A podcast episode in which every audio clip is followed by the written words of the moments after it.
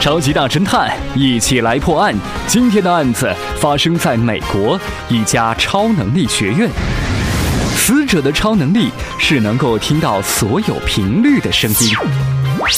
凶手那就是甘道夫，他用魔法让广播发出超声波，这样只有这位学员能够听到声音。高频率声波可以让人瞬间意志力丧失，让人自杀、疯癫、精神失常。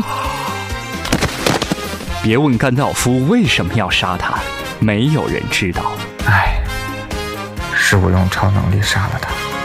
以上就是今天的超级大侦探，一起来破案。您推理出来了吗？下期再会。